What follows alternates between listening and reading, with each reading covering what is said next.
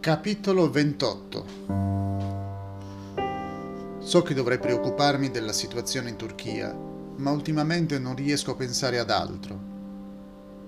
Di recente sono tornata indietro nel tempo per cambiare il futuro. Non avrei mai immaginato che avrei cambiato completamente il mio futuro.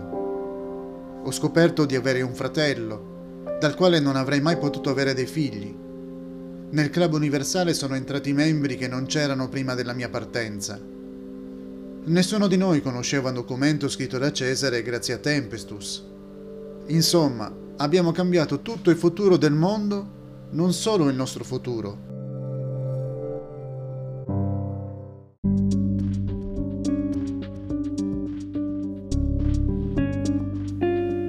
Finalmente so perché i miei figli erano nati con anomalie genetiche che non riuscivo a spiegare. L'influenza bis, che avremmo dovuto combattere tornando indietro nel tempo, facendo in modo che non si sviluppasse, in effetti non esiste. Sono sempre più sicura. Questa malattia è stata causata dalle anomalie genetiche dei miei figli, derivate dal matrimonio fra me e Arzan. Per fortuna ora so che siamo fratelli per di più gemelli, e perciò abbiamo evitato questo disastro che avrebbe messo in ginocchio il mondo intero. Purtroppo però qualcosa è cambiata. Prima che partissi alcuni membri del club erano buoni. Adesso invece sono i nostri peggiori nemici. Sembra che la loro nuova base sia la Turchia. Solo oggi capisco che ci avevano manipolato sin dall'inizio per creare un'arma biologica Sapevamo che qualcuno ci aveva tradito, ma non fino al punto di farci sposare e avere dei figli portatori di un pericolosissimo virus.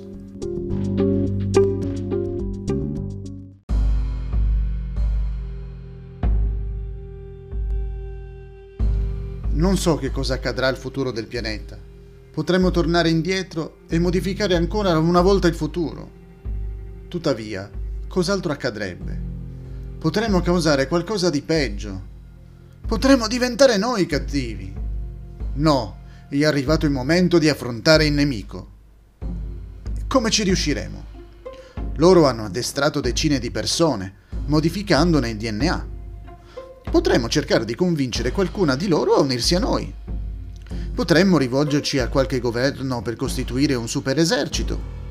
Ora che mio fratello è un leader, saprà sicuramente come consigliarmi senza dimenticare la mia dolce nipotina, che è potentissima, eh, nonostante sia appena nata.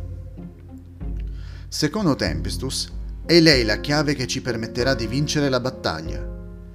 Ancora però non ho capito come ci riuscirà. L'unica idea che ho è che lei ottenga tutti i DNA nemici, eh, ma non sappiamo quanti siano. Tuttavia, eh, non abbiamo ancora le prove che Gennaro la marca il rettore, Incubus e Polyglottix si siano uniti a Shaikh Jabal, di cui inoltre non conosciamo nemmeno l'identità. Ha un DNA non standard? È in grado di combattere contro di noi? Potrebbe essere un nemico sia per noi che per loro? Potrebbe cambiare e diventare una brava persona? Speriamo davvero di trovare presto la risposta a queste domande. Per tornare al discorso iniziale, c'è davvero una cosa che ultimamente mi sta a cuore più di molte altre.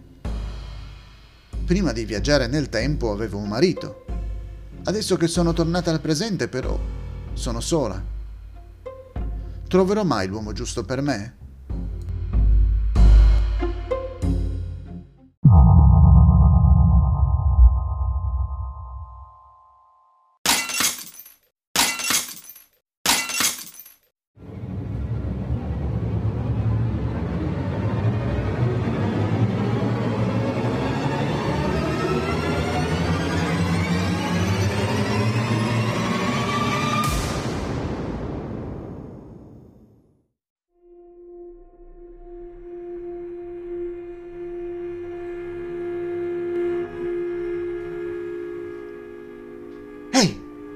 Che sta succedendo di là?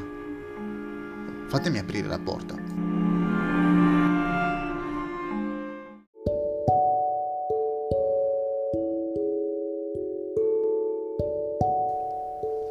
ero in un'aula vuota a correggere i test dell'ultimo esame.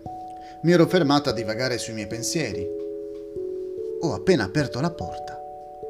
Quanta gente! C'è un uomo! La sua gamba destra è piegata. Dal ginocchio fino al piede a terra. L'altra gamba fatica a mantenerlo in piedi. Mentre cerca di appoggiarsi al muro, dalla spada a sinistra gli sta sgorgando il sangue. È ferito. Portatelo in infermeria, grido. Lì abbiamo tutto il necessario per curarlo.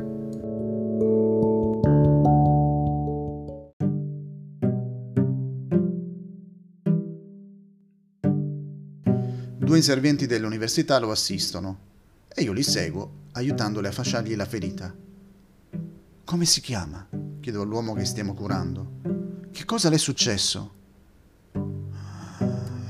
Mi... Mi chiamo Nur. Mi risponde con un fiatone. Qualcuno mi ha sparato.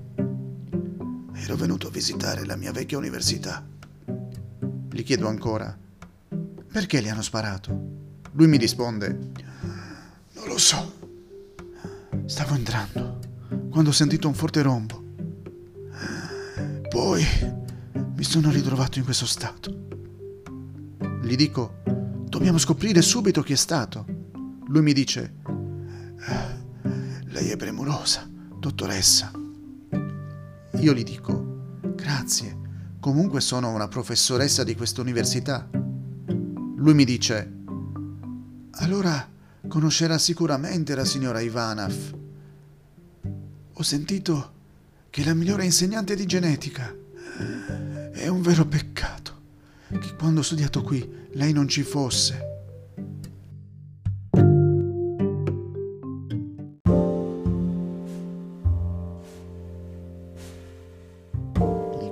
Sai una cosa? È davvero fortunato. Io sono la professoressa Maria Ivanov. Lui chiede, in persona? Io gli rispondo, sì, in persona. Lui spiega, è un vero peccato che mi sia già laureato. Quella volta non c'era un insegnante di genetica come lei. Probabilmente sarebbe stato più piacevole studiare. Lei non assomiglia per nulla a quell'insegnante preistorica.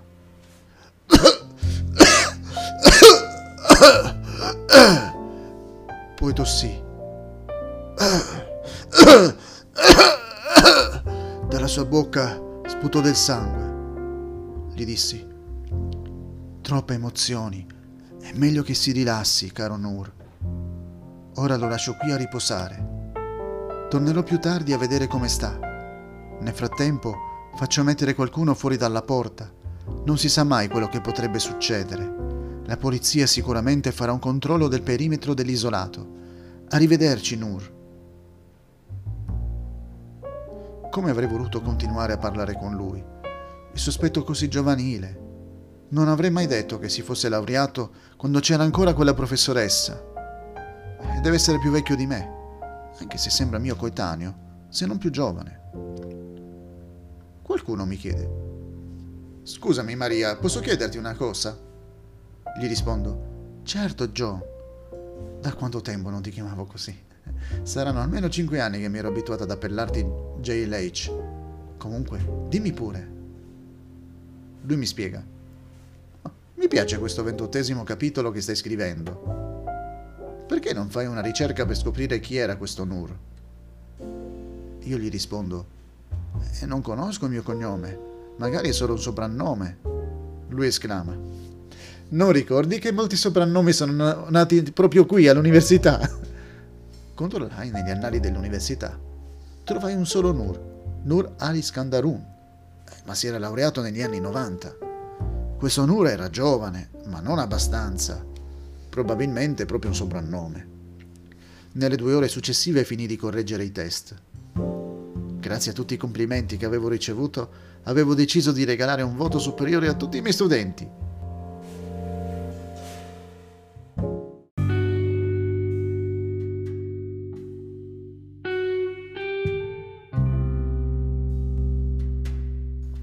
Liberatami dal mio lavoro scolastico, dunque, andai a vedere come stava Nur. Non appena aprì la porta, una voce allegra mi disse Ecco la mia professoressa preferita! L'unica che mi può interrogare! Ma non può darmi un cattivo voto. Gli rispondo Questo è da vedere. Ora la visiterò. Se noterò che qualcosa non va, riceverà un brutto voto in salute. Lui esclama Agli ordini, dottoressa! Comunque, possiamo darci del tu? Ok. Risposi singhiozzando, portandomi la mano sinistra da sopra il seno fin sotto il mento. Eh, la ferita non mi sembra che sia grave. Potrai riprendere molto presto a muovere il braccio e a camminare.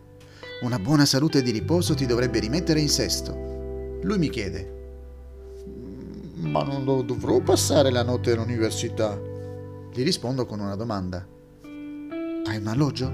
Lui mi risponde. Eh, veramente no. Sono venuto direttamente dall'aeroporto all'università. Sarei dovuto ripartire questa sera stessa. Gli chiedo ancora. Toccata et fugit, eh? Nur mi risponde. Sì, sono venuto da queste parti per affari e ho voluto approfittarne per venire a visitare la mia vecchia università. Mi puoi suggerire un posto in cui alloggiare? Nel pormi questa domanda strinse l'occhio sinistro, come per dirmi perché non mi ospiti tu questa notte? Gli rispondo penso che mio fratello non avrà obiezioni a offrirti un letto. Nur mi chiede abita lontano? Gli rispondo no, da quando si è sposato si è trasferito nel mio condominio. Mi guarda sorridendo. Sembra davvero contento di passare la notte nell'appartamento confinante con il mio. Chiama Johan. Gli chiesi se potessi ospitarlo mi rispose. Assolutamente no! Non voglio un estraneo in casa mia. Gli dissi. Coraggio, non posso mica ospitarlo io. Lui mi chiese. Perché non lo mandi in un albergo? Gli risposi. Perché ha bisogno di assistenza. Lui esclamò. Casa mia non è un ospedale. Chiama un'ambulanza e faccelo portare. Provai a persuaderlo dicendo Così tu saresti leader della più importante squadra d'emergenza al mondo. Non sei neanche ospitale. La sua risposta. Ok. Ora riferisco a mia moglie che mia sorella ci ha affibbiato il suo ospite, comandando a casa mia. Nonostante questa nota di sarcasmo, sono sicura che in cuor suo fosse contento di ospitarlo. Verso le 19 io e mio fratello accompagniamo il nostro nuovo amico all'alloggio. Che casa accogliente! esclamò entrando. Mm. Mm, sì, dicono tutti così, probottò mio fratello con il pugno davanti alla bocca. E prego, diceva? chiese Nur. Johan rispose. No, dicevo, grazie del complimento. Harzan stava arrossendo. Tenendo presente che di solito arrostisce chi lo fa arrossire, la situazione poteva sfuggirgli di mano. Ci accomodammo in salotto, dove c'era anche la piccola Elisa nel suo box. La mia nipotina giocava con le farfalle che giravano sopra il box, suonando le beethoviane note di Per Elisa, non sembrava incuriosita dall'ospite. Nel frattempo mia cognata ci portò qualcosa da bere. Mi offrì di aiutarla, ma rifiutò. Un attimo prima Johan era andato in cucina a parlarle, probabilmente per spiegarle la situazione, ovvero che dovevano ospitare Nur. Quando Katia arrivò con il vassoio, sorrise davanti a tutti noi, poi tornò in cucina, dove avrebbe cucinato per quattro persone. A suo marito però è venuta una bella idea.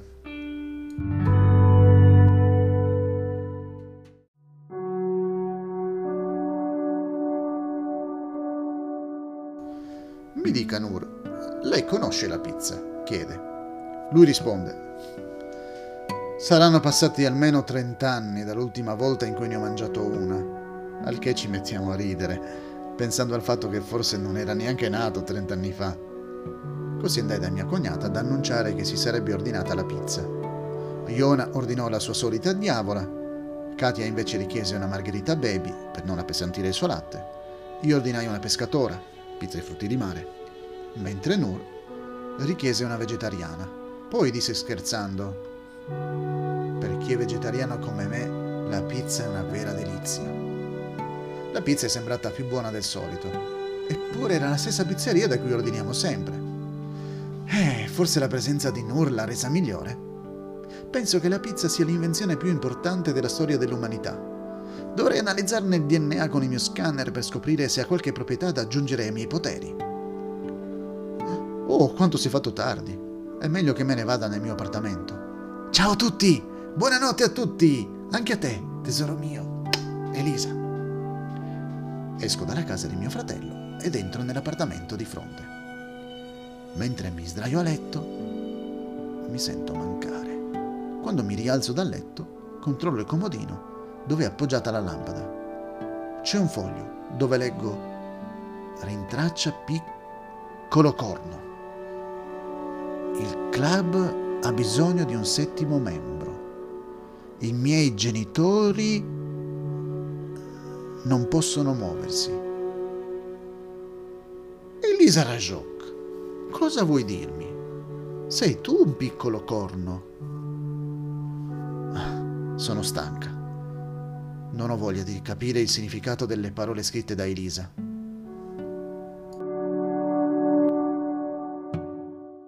Oh, thank you.